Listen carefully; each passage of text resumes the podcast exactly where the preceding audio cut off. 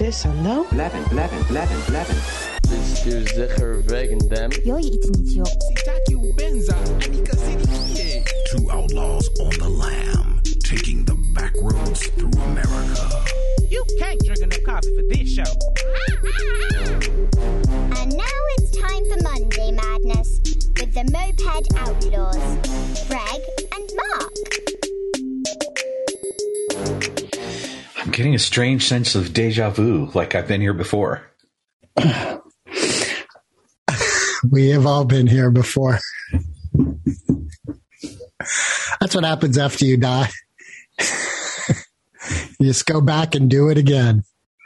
Like some crazy movie.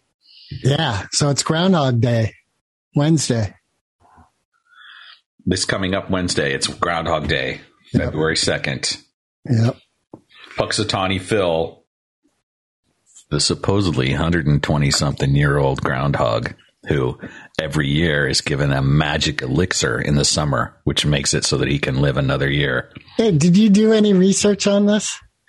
Where the hell do you think I got that factoid? Really? So, what was the very first Punxsutawney um, forecast? Like, what was it like? How did it happen?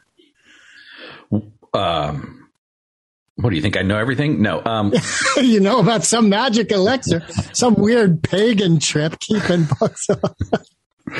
Um, it stems from a ritual that was brought over from Europe. Um, that was originally started to by the pagans as uh, a festival called Imbolc. It's what? Imbolc, a pagan festival, and as it spread through Europe, Im- Imbolc evolved into something called Candlemas, right? Because of course you can't be Christian and practice uh, paganism. And um, basically, it started with Christians believed that a sunny Candlemas meant another 40 days of cold and snow. Then the Germans, as it says here on history.com, developed their own take on the legend, pronouncing the day sunny only if badgers and other small animals glimpsed their shadows. Then, in the 18th century, some German immigrants moved to Pennsylvania Ah, and they brought the custom with them. And they chose the native ground dog as their um, their rodent their annual choice. forecaster. Yeah. Um, Is a badger a rodent? No. It's a uh, it is a what does it say here? Um, if you'd only let me read in order, I would have answered that question. no, but the first official Groundhog Day, which is what you asked about, was on February seventh, eighteen eighty-seven. 1887. and uh, there was a group of businessmen and groundhog hunters. It turned out, known collect- collectively as the Punxsutawney Groundhog Club. And a guy named Clymer Freas, who was a local newspaper editor, decided that he was going to like pull together this whole Groundhog Day thing. And so these men went to a place called Gobbler's Knob Yep. where the inaugural groundhog name became the bearer of bad news when he saw his shadow. So the first one was that more winter was coming because he saw his shadow. Wow. Um, and nowadays they they um, it's the inner circle is the name of the group that runs it, and they all wear top hats, and they conduct their official proceedings in Pennsylvania Dutch dialect. And then apparently they speak groundhogese to the groundhog. That's brilliant. That's Now, funny. So they they were first hunters of groundhogs, Yeah, they probably made groundhog stew because Yeah. you know they were running around especially because he said more winter. They're like, well, yeah. Guess what? Hmm. Now you're soup. well, no, because that particular guy, they didn't make him into soup. They probably were asked this by their daughters. You didn't eat, put him in the, the, the soup, did you, Dad? And they're like, no, They lied to their daughters. or sons or whatever. And so apparently that's where the whole legend of giving him this this juice in summer that helped him live forever because it's you know supposedly Punxsutawney Phil's a hundred and some odd years old. So it's the same groundhog year after year after year. According to this, He's in hell. But, I would feel like that. Yeah. So the the origins of Imbolc are kind of interesting because it was a pagan holiday that was supposed to mark the halfway point between winter solstice and spring equinox. And it's supposedly the first day of spring under that sort of framework. It's the beginning of of the rise of spring, and it's pre-Christian, and it started in the British Isles. Um, They have a lot of sex to commemorate the day. Uh, well, I don't know. I would. Um, it's been speculated that this stems from the breeding cycle of sheep and the beginning of lactation, which is the sheep start lactating on this day, I think, and that's what because they're you know they're finally Specifically on this day.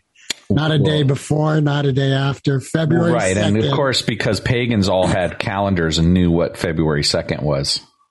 Right. They the probably Gregorian actually. calendar that they used. the pagans using the famous Gregorian calendar. Yeah. That's brilliant. So that's kind of the origin of the the Groundhog Day thing. It starts from this pagan ritual that's about you know the halfway point between winter solstice and um, spring's equinox. And then there's the famous movie Oh my God, Bill Murray. Rinse, Repeat. what is it? Wash, rinse, repeat. Yeah. Um, that film is just such an amazing work of art, and uh, his the director Harold Ramis. Yeah. and the, he was also co-writer.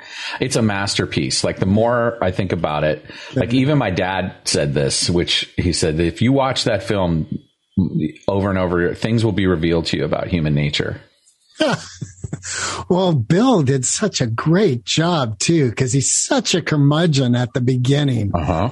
and the the places where he thought he got it right but it really wasn't in his bones you know he was just putting on a show and it doesn't work and so finally at the end he really is transformed he is a new human It it, it ties into that whole reincarnation thing really well because it's a metaphor for for the whole evolution of consciousness Right. and human um, spiritual development, right?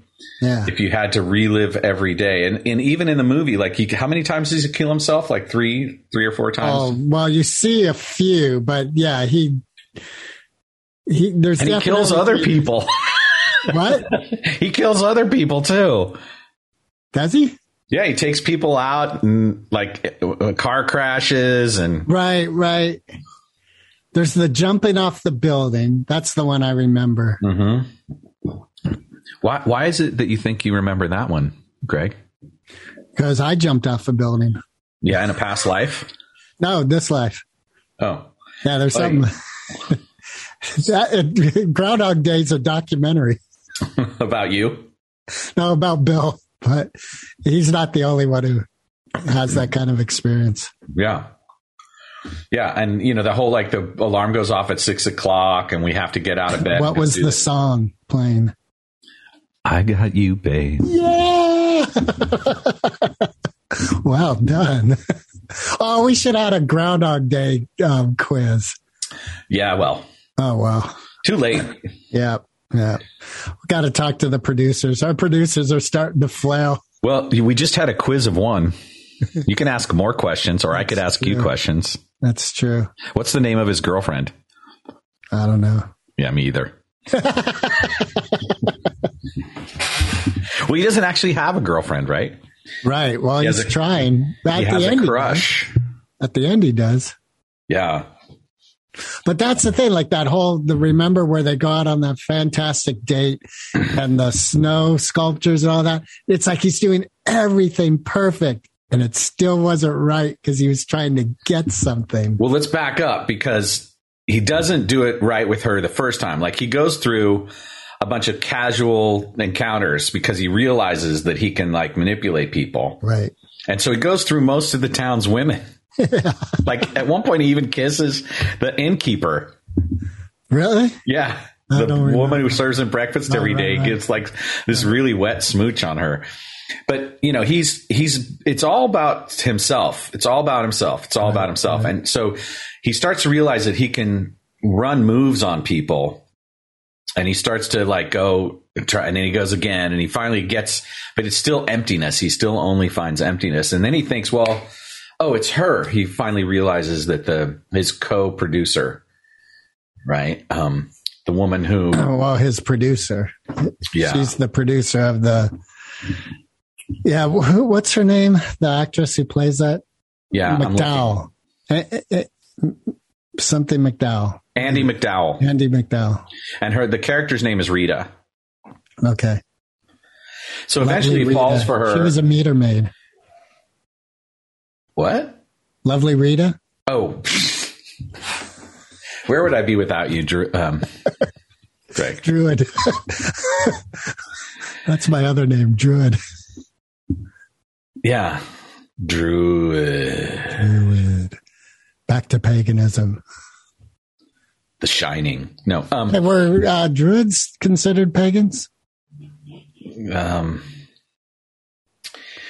if I Like, answer that question like I know, it's going to be um, a bad thing. I I'm starting don't to know. think paganism, you know how Christianity is split off like Methodist, Protestant. There's probably aspects of paganism. Yeah, so Absolutely, the paganism's Hermetites, probably a, de- a derogatory term. I think Wiccan is more appropriate.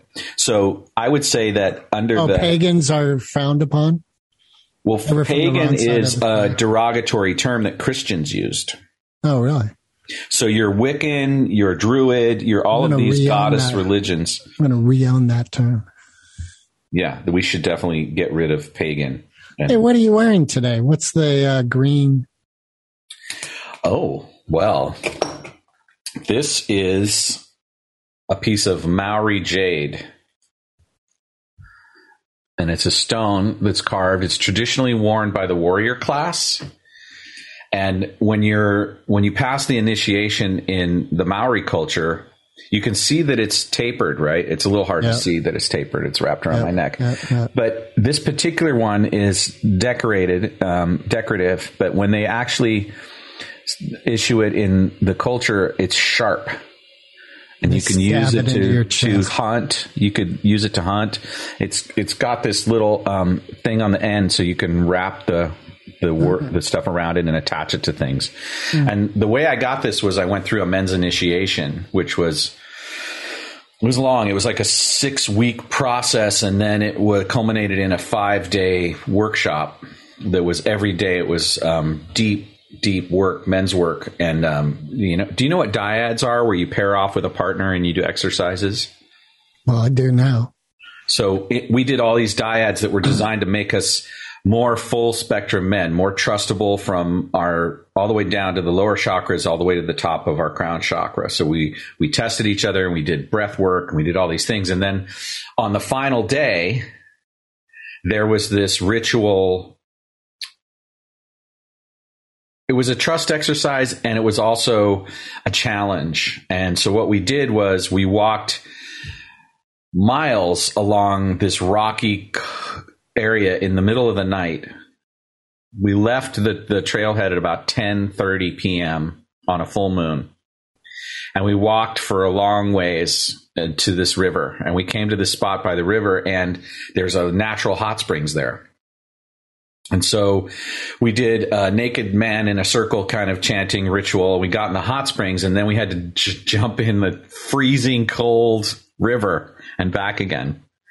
So at the culmination of this, um, well, that was the final thing. And then um, at the next morning, which was Sunday, the next morning we had a session, which was um, it's a three phase breathing practice that has you go into a deeper um, state that often has with it these kinds of hallucinatory qualities.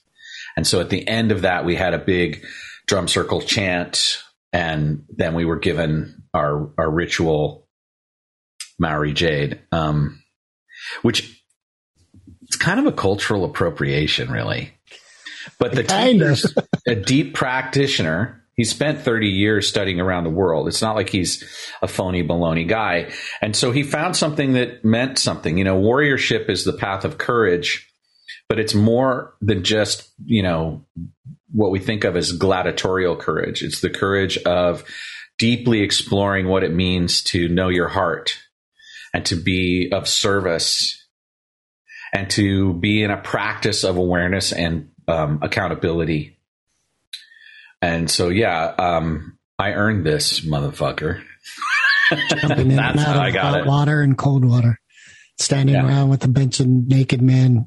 Well, that was the last piece. The rituals of of uh, that went before that were way, yeah, yeah. just, You know, you can just looking at me, you can uh, uh, guess how hard it was for me to stand naked in front of a bunch of other men. Hey, speaking of that, Groundhog Day. no, speaking of that, how's your uh, workouts doing? Well, um, I'm consistent. Have you been going in the pool? Uh, the pool isn't one of the things I've been doing, but yeah, my workouts have been good. In fact, I'm on, I have to take today and tomorrow and not do a heavy workout. Like I can't even walk at this point. My knee is so messed up. Wow. So um, I'm kind of on a, a heal, a couple days of healing because it was got so bad I literally couldn't sleep last night. and um, I mean, enough about me and my jewelry. in your jewelry. So there was a brisk at the end of this men's thing. I said jewelry. Oh, A oh, brisk is something else, right? Is that where they they take the part, penis part off and then you you have Yep. food together? they lop off the penis. Yep, the whole thing. You know, the fact that you do that when you're what is it, twelve or thirteen when they do that? no, they, right when you're born. Oh, for some I reason, did it when I was 13 because I needed to become officially Jewish to get bar mitzvah at the shul we were at. So you had to go to a doctor and have them do it. No, I went to a rabbi, the the rabbi of the whole Los Angeles area, and uh, and I I had already been circumcised. So what they do to simulate it is jab you, take a piece of the skin, and there's a little. So I got lost in there. Like you said, you had to get circumcised, but No, I was act- already circumcised, so there was a um, sim. What would you call a simulation? a reenactment. a reenactment. Thank you. That's what it A- was. There was a ritual torture That's what it was. A ritual torture. designed to cause pain, tears and everything.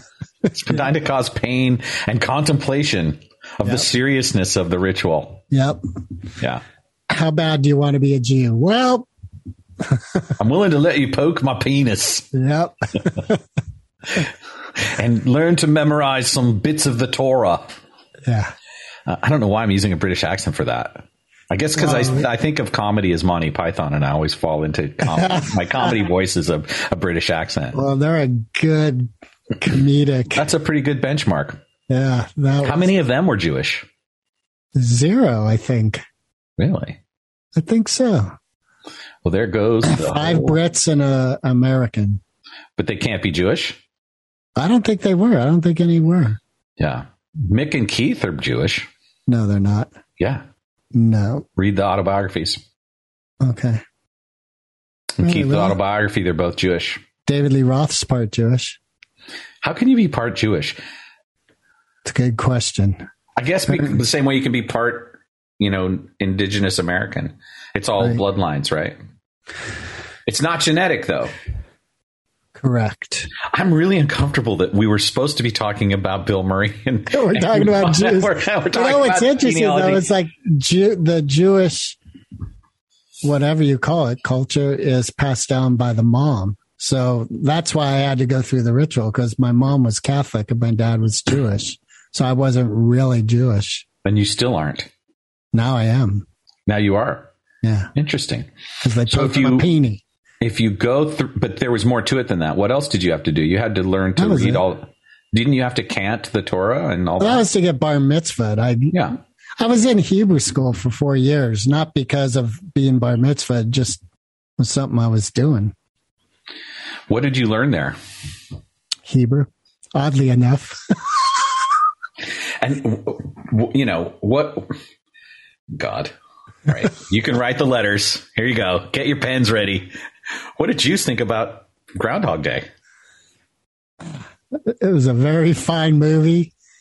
Um, wasn't a great investment at the beginning, but it paid off in the long run. It wasn't a great investment for the filmmakers, you mean? At the beginning, right? It didn't do well in the theaters. I don't think it did. I think that's one of those movies.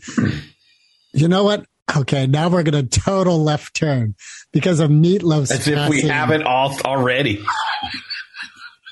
Circumcision, Jewishness, none of that's a left turn from from I was Day. checking out Meat Loaf because of uh, you know his death, and Bat Out of Hell was given zero stars by Rolling Stone.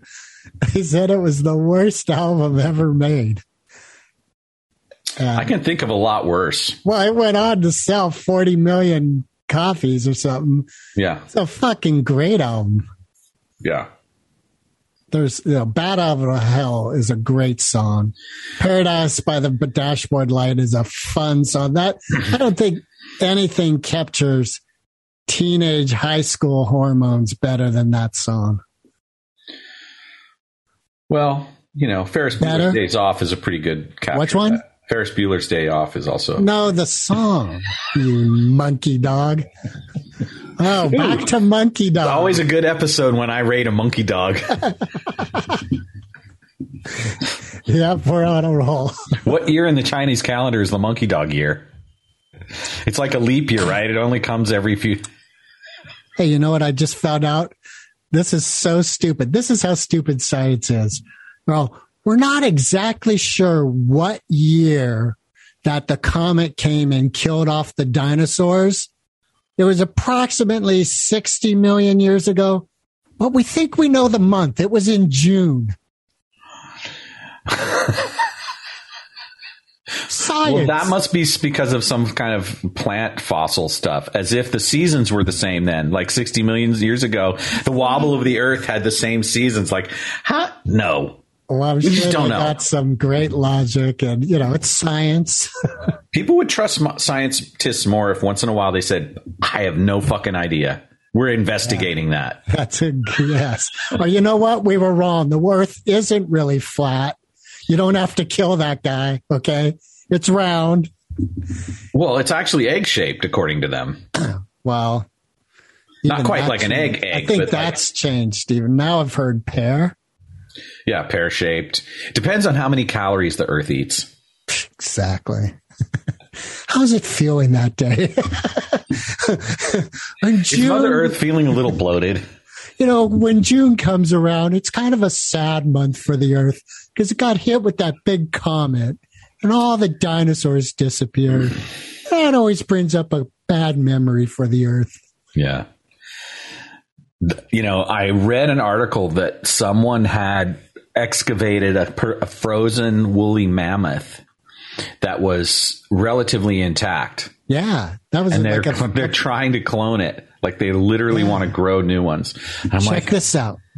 Okay, because I was hearing today about the possibility of regrowing limbs on people, which has been a mm-hmm. dream.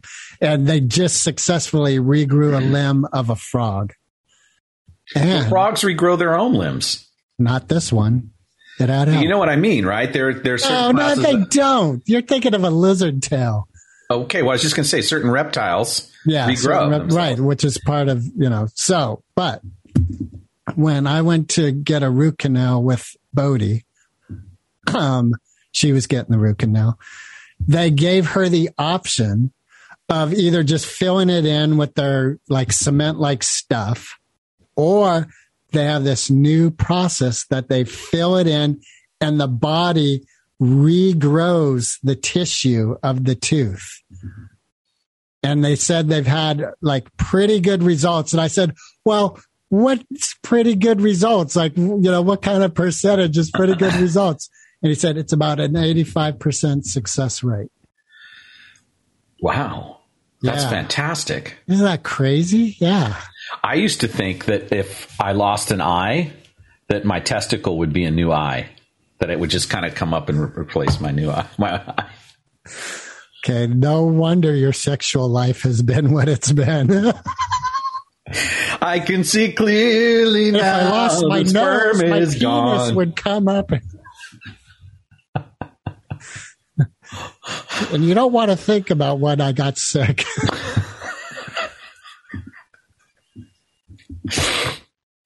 I hear they can regrow hair too, but at this point, I'm like, I'm at peace with it. So yeah. I've for so long I've heard the promises. I just can't afford the emotional um, baggage of believing them again. Really? Did you ever try some hair regrowth? No, I I seriously considered Rogaine at one point, and then I read that what it does to your circulatory system, and that it, it's not a good thing for your heart. And uh, I was like, mm, yeah, I'll Side effects don't seem worth it. That's so funny. There's like, it trips me out. Like it's common humor fodder, you know, for all these prescription drugs and the side effects. But it is a trip, you know, like I just you know, take this happy pill, but you may feel suicidal, you may have runny diarrhea, you may bleed out of your eyes, you may, you know, like God. if any of these symptoms happen, call your doctor. Okay. Oh my god, getting old sucks. I feel for people who are just like they have to take five medications because I, you know, I got to the point now where I have to though. well, they tell you you have to. Right. They. The, The doctors. They. The white coats, as my friend Joey ta- calls them. Yeah. Joey. Joey Botanusa? Uh, I'll leave their last name out of it because, mighty of course, whitey. I don't have. Ooh, yeah, it is. Yeah.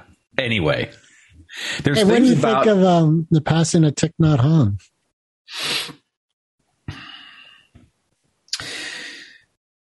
he was someone who really impacted my life without me being a disciple in the sense of, you know,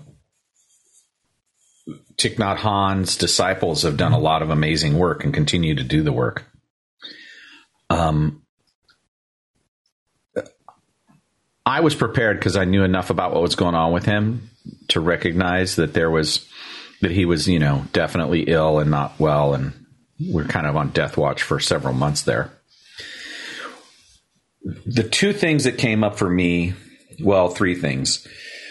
In one of my trainings, there's an hour and a half long lecture about beginner's mind that he gives. It's really powerful. Um, the other thing is that along several years ago, there was a um, report on Pacifica Radio about uh, some work that Thich Nhat Hanh did in the area of c- compassionate listening, compassionate speech, which is a communication technique. And he was developing that, and he set up um, a monastery in Ind- India, and then he brought in um, Israeli teenagers and Palestinian teenagers for these six week immersive workshops with him around compassion listening compassion speech. And he tested it all out on them and apparently it really really made an impact. And that um, the hope was that generationally could it could evolve if they continued to.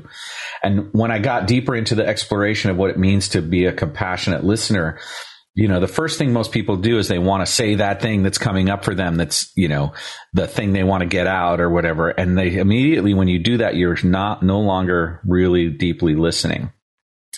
And that was something that my father had said before i heard of Thich Nhat that there's a a way that we can be receptive to the world that is provides us with so much more wisdom and mo- so much more depth.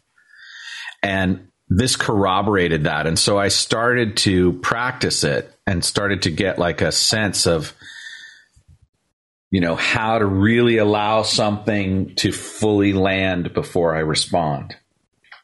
And then the other side of it, compassionate speech, is using our words in a way that provides the most connection and the most communion and understanding as opposed to being right. That I was thinking about humor, and um, I think people who are happy. This is going to sound so stupid coming out of my mouth, but people who are happy are more prone to humor. They're more open to it. Like I saw on TikTok, this Japanese girl, she's, you know, teenage girl, she did this funny video. It's so funny. You see the text above her, like she's sitting in a classroom, and it goes, "Teacher, who attacked Pearl Harbor?" And she raises her hand, and it goes, "Correct." And you see her go, you know, like it was so fucking funny because she's Japanese. And she Oh, oh, oh! and so- You left that part out. oh, I didn't. Okay, but you didn't hear it. Yeah. Yeah, she's Japanese. Got and, it. so- and I was laughing. I was like, that is so funny. And I wanted to share it with my family. But then I thought, I think there's some potentially one member of the family who won't appreciate it. Right. And I was thinking, like, they're kind of Is this your example up. of compassionate speech, Greg? Yes, because we have to allow. This was this girl's joke. She made the joke. It's funny. It's brilliant. And there's connection in there. There is like healing and joy. Mm-hmm. So part of what I believe is important with compassionate Listening, Communication. speech. speech is a connection can be dark humor. It can Mm. be, you know, that is part of compassionate speech. The final thing I wanted to say about Thich Nhat since you asked, and it's it's important for me to get it, is that in the last couple of days I watched another video where he explains karma, and um, there's a lot of detail there that I won't go into here. But the the thing that really struck me the most is the question of life after death, which we talked about a little bit in the former episode. And I wish I'd seen this video before that because I would have made the point then. but what is our continuation after death? And and there's measurableness to it, and it's it's how people are impacted by us. So after we die, then our continuation is how we live within others. And that's in the form of memory, but it's also in the form of behavioral things that people pick up from us or resentments that they have for us, right? It's not just light, you know, it's, it's, and so that's like one level of proof for life after death because we go on in each other's memories and in each other's mannerisms that we pick up from each other.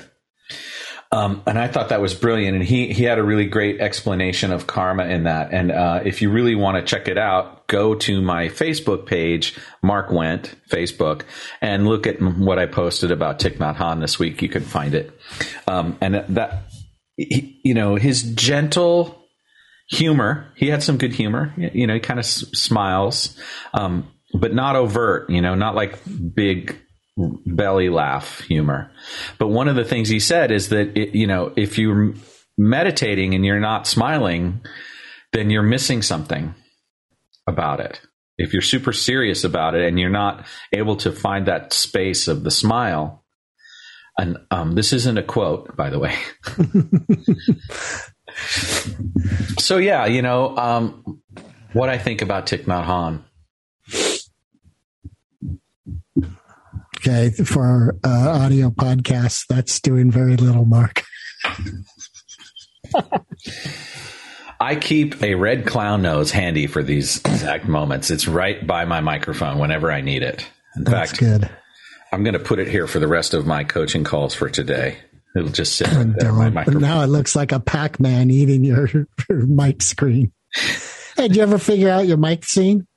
The microphone? Uh, yeah, what um, what's going on is that the system sound is has embedded it as the system mic, and so I go and I look and it says using the system mic, and I'm like, oh, and then I go look at what the system mic is, and it says, oh, it's that microphone. So, right. but I do want to upgrade my technology, of course. yeah, I've been thinking about it. better, stronger, stronger, faster, faster. Groundhog Day. You Yeah. want to Groundhog Day your equipment. No, well, yeah, in the sense that one of the beauties of that film is the evolution of his consciousness, right? It's like he ends up realizing that being a better human being is is the best possible outcome, and I love that about that film. Yes. It's not even like he realizes it. He just becomes it, you know? Right. yeah, that was super cool. Yep. Harold Ramis, man, Ghostbusters, Groundhog Day. I'm sure there's other films. Yeah, he's got Speaking the. Um, he's he also has an. Oh, he did uh, Stripes. With Oh, Bill yeah. Murray. Yeah. Oh, wait, no, he was in that. Yeah. He did Animal Farm, didn't he? You mean Animal House? Animal House. Yeah, Yeah, I I think think so. that's Harold Ramis. I don't know. Should we ask Google? Yeah. You are incorrect. Google, who wrote Animal House? No, not wrote it. Who directed it? Harold Ramis, screenplay, along Uh. with Douglas Kenney and Chris Miller. And who directed it? I'm looking. John Landis. Yeah, that's it. Ah, Okay. Famous for killing people with helicopters. That's I was confusing the two because I was about to talk about the Twilight Zone movie, but that was John Landis. Yes, yes. Yeah. Harold Ramis. Yeah. Uh, for those of you who haven't seen the new Ghostbusters movie, definitely go see it. It's a gem. It is a total gem. and he plays a, prom- a prominent role in it, even though he wasn't alive during the filming. And his son wrote it and also directed it. And he really captured the spirit of the original film with the humor and the scariness and the lustiness and the, you know, Yeah, I want to see it. yeah. God, Ghostbusters has been all over the place. chimney Christmas. Yeah. Caddyshack. He was a, he wrote Caddyshack. Meatballs. Yeah, I don't remember that one. I don't think I've seen that. That's a good. That's one to go and, and watch because I'm sure it's hilarious. It was. That was Bill Murray. Boy, he worked with Bill Murray a lot. Yeah, they had a good rapport. Yeah. I heard they had a falling out though. Yeah, then- Bill was known for being a flake, man. He he would like not he would like leave you hanging about whether he was going to do something right up until the end, and then show up on the day as if he'd always promised to do it. Right? It was like Oh, I haven't heard that. that. Yeah, he, heard he pushed people's buttons. He definitely did. Um, this story is from the first Ghostbusters. Dan Aykroyd told the story and said that they had gotten money to do Ghostbusters, but there was barely enough money to cover the production costs of it. And they knew that, you know, Bill Murray was definitely in the film, but the way the conversation had gone, Bill had said, sure. And, and Aykroyd had said, well, we start filming on such and such a date. And Bill said, thank you. And then they, they didn't hear from him for like three months. Like there was no signed contracts. There was no like, and he basically just showed up for filming the day filming started in New York. But the night before, Aykroyd and all these guys, they were like, uh, what do we do? Like, is Bill going to come? Did he know his lines? I think his lines were always non were not necessarily his lines meaning there was what was on the page but with bill it wasn't necessarily ever going to be that Hmm.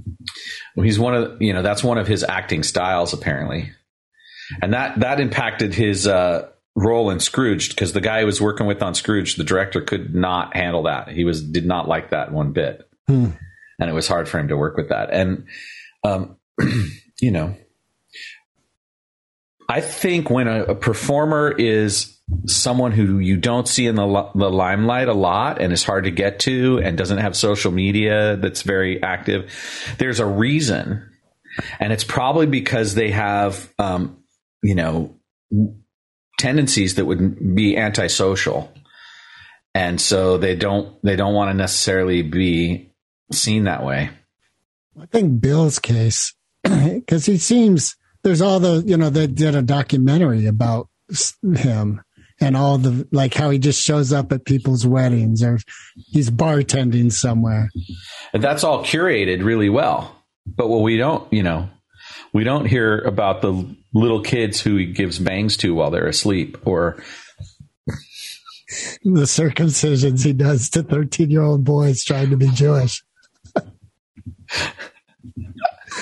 yeah, we don't hear about that. That part of Bill. Do you think Punxsutawney Phil is circumcised? That is a great question. I don't think he's Jewish. File that under things we never need to know the answer to. and yet spend time thinking about oh that could be a good episode things that you never really need to know but still spend time thinking about Oh, Lord. Let's just make it a sub episode of this episode. And we're done. Obsessions we don't need to entertain. yeah that'd Yeah. be a good spot to end this episode right there What? No. I'm There's not done more? having fun yet. the Quiet concept of repeating fellow. something until you get it right Yeah, I I'm like looking at my podcast. i'm looking at my show notes who's our producer art is our producer art you're rehired we need you where are you Yeah. yeah. You know, I I think Groundhog Day appears in other movies, but nothing will ever match the level of this film, Groundhog Day. That is true. I just saw one, in fact, and I can't remember. But yeah, Groundhog Day. Boy, there's just something about it that captured it so on point. And the guy who plays the insurance guy from high school or college, mhm. that guy was so funny. Yeah. Bing, bing, bing. One of the things I think that Moped Outlaws should do is that that every Groundhog Day from now on, we'll just play this episode. oh, I love that. That's a Right. great idea. Yeah, you love it because you won't have to actually produce and edit and Yep. upload it. Yep. Just, just Then won't even have to show up.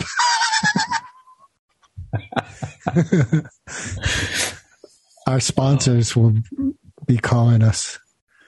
Um, Yeah, it's sponsored by Groundhog Day. Groundhog Food Day. Groundhog yeah, Food. Groundhog Food Day. Apparently, they with the, they're mostly vegetarian, but they eat insects. Can you imagine going to Mill Valley Market? Excuse me, do you have any groundhog food? What? Everything Yeah. in their produce section is groundhog food. In fact, one of the things I read about the groundhogs is that they actually raid farmers' um, root vegetables and stuff like that, and it's kind of like it's kind of a bummer. It's kind of a problem, which is why they probably formed the Groundhog Hunting Society back in 1887. Right. Doesn't seem like Pennsylvania was known for its farming, is it? Now I'm just speaking like an ignorant. Well, anybody, it doesn't matter where you are in 1887, you got a farm. Really? They didn't No have grocery stores. Not not enough. Martha, go down to Whole Foods and get another thing of milk. Yeah, we need some beets. okay, I'll be back in seven months. How about some garlic? All right, I'll see you in a year. How about some sugar? Get the fuck out of here. Well, that's what the beets are for. Oh, yeah, look at that. Nice. One of the th- amazing things about my garden this year was that the some stuff I just left after it did its thing, and then to my surprise, in end of December, January, it came up again. Like I ho- got a whole bunch of um, romaine lettuce that popped up, and in fact, it popped up all over the bark that's around my beds. So suddenly, I had romaine lettuce just coming up That's crazy. that just decided, okay, here we go, we're coming up. And same with my broccolini. Like my broccolini died all the way back, and I was just like, ah, I too lazy to turn the soil. And then, boom, like three times as much as the original crop came up. It was it was interesting. It makes me want to be lazy and not do anything with my garden again. But of course, I won't. That won't be good results, I'm sure. But what was really mysterious was we got some really good heads of a romaine in the front yard, and there were like two or three that came up in the bed, and then there were the little guys that were around. And I started noticing, like one day, I'm like, wait, one of those little guys is gone. Like, what happened? And I thought, oh, something ate it, right? Hmm. And then the next day, one of the bigger ones. And then I was like, whoa. There was one that was actually the the smaller size one, but it was big. You know, it was like as big as half my head, whatever that is. And that whole thing was gone in one day. And then the very next day, the big one, which we were actually getting ready to make salads out of, was like, so some animal or group of animals in the neighborhood. You don't have netting around it? No. You don't think a person came by and Well, if they were, if a person did come by and eat them, more power to them because that person is is probably pretty hungry. You know, yeah, romaine's not really a belly filler. well, this is you know oddly the romaine that you grow in- in our front front yard is like dense and heavy with nutrients. It's way different than the romaine we buy in the store, which is much more water. Yeah. the romaine here has like this body to it. It has this whole like level of stuff that's like more dense with nutrients. It's I really think that's in part because of the ground you give it, the soil. well, yeah, it's organic soil that's well, you know, well cycled and well kept. yeah. But I think it's also just the idea that it wasn't professionally farmed to be a certain shape and to be a certain size and rows and rows of identicalness. And it comes in slower, I think. And I don't fertilize. We just put good soil in.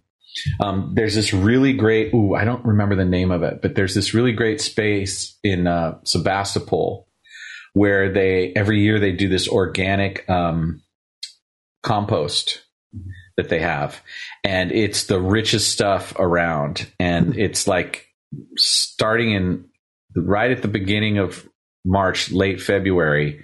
They start to sell bags of it, and it's gone within like ten days because everybody around here knows how That's how the good the stuff. stuff Wow. is. And one year we went and got we took the the top off my truck, the the bed cover, uh, whatever bed cab, whatever they call that stupid thing. It was off because it was getting a paint paint repair. And so I'm like, well, let's just take the truck. And they scooped up the big scoop of it and dumped it into the back of the truck. And that was that was uh, it was a lot of dirt. But um, yeah, that's the good stuff. Yeah. Are you going to get some this year?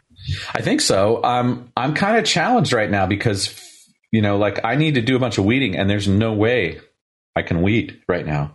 My body won't have it. My knee is messed up. It's really messed up. Are you in a place in life where you can go to a doctor? Well, yeah, that's the next thing right now. You know, I have a Tuesday, I have a discussion with my neurosurgeon about what's been going on with my Right. body. And I was after this call, after we do this, um, finish up this podcast, I'm gonna text because I'm I I have Kaiser, and so my doctor's available to me via text, which is really cool. And say, look, um, this knee thing's been getting worse and worse and worse and worse. And the more I work out, which is necessary for my health, the more my knee gets bad. So I think we need to look at what's going on. And I was talking to someone at rehearsal last night, I'm rehearsing with um, the Upbeats. And of course, I was in massive pain during rehearsal. And guy asked me what was going on. And he said, Oh, well, you know, I had microsurgery on my knee and it fixed it right up. And he said they drilled three tiny little holes and attached a couple of things with, and boom, I was good to go. The other thing he said, which I really appreciated, was like this guy is he's like five eight, maybe 180 pounds, maybe 175, just very thin, but not emaciated, right? Rides, he's in good shape. And I was complaining about how I felt shame about having high blood pressure. And he, he's like, Marc, look at me. I have high blood pressure too. And he's in great shape. And he's, and he's just like, it's just, that's what happens to us. I'm like, oh. And I felt this like release of shame and guilt about my behavior, you know? Um, and another social media uh, activist that I, I I look at, he recently went and had a bunch of health examinations because he can't lose weight. He's like does he works his ass off and he still can't lose weight. And so there's this whole emerging awareness that you know not everybody's meant to look like what we idealize. And even if you're in shape and you do the things, you know, um, but I'm determined to look different because I want the flexibility and I want my body to behave differently. So I'm going to change it, right. but I'm not going to pressure myself or shame myself if the traditional means don't work. Right. It's good. So, yeah. I think um, I firmly believe our mental state is that our biology is a byproduct of our men, mental Health. health. Yeah. Yeah. The beliefs we have about ourselves. Mm. Yeah, I'm wondering what I'm protecting with all of this padding. Your penis. Yeah. Thank God you For men, it always comes back to the penis. You know, I just was watching this funny Mexican show that's about food, but it's all in Mexico and it's in Spanish. It's brilliant though. But they they just had um, a transvestite was or transgender person making You know, there's a distinction there. Yeah, I don't know. Transgenders, I think how she called herself. Okay. Anyway, so she makes these conchas, those sweet rolls that Mm-hmm. have like the sugar topping. Anyway, and she was talking about the diversity of the world, and I and I felt it in my body. Like, yeah, the world is diverse, and it's okay. Yeah. Yeah. Amen. Like we are so lucky that it's diverse. Can you imagine if it was like the same every day was the same over No. and over again? I got you, babe. Recording stopped.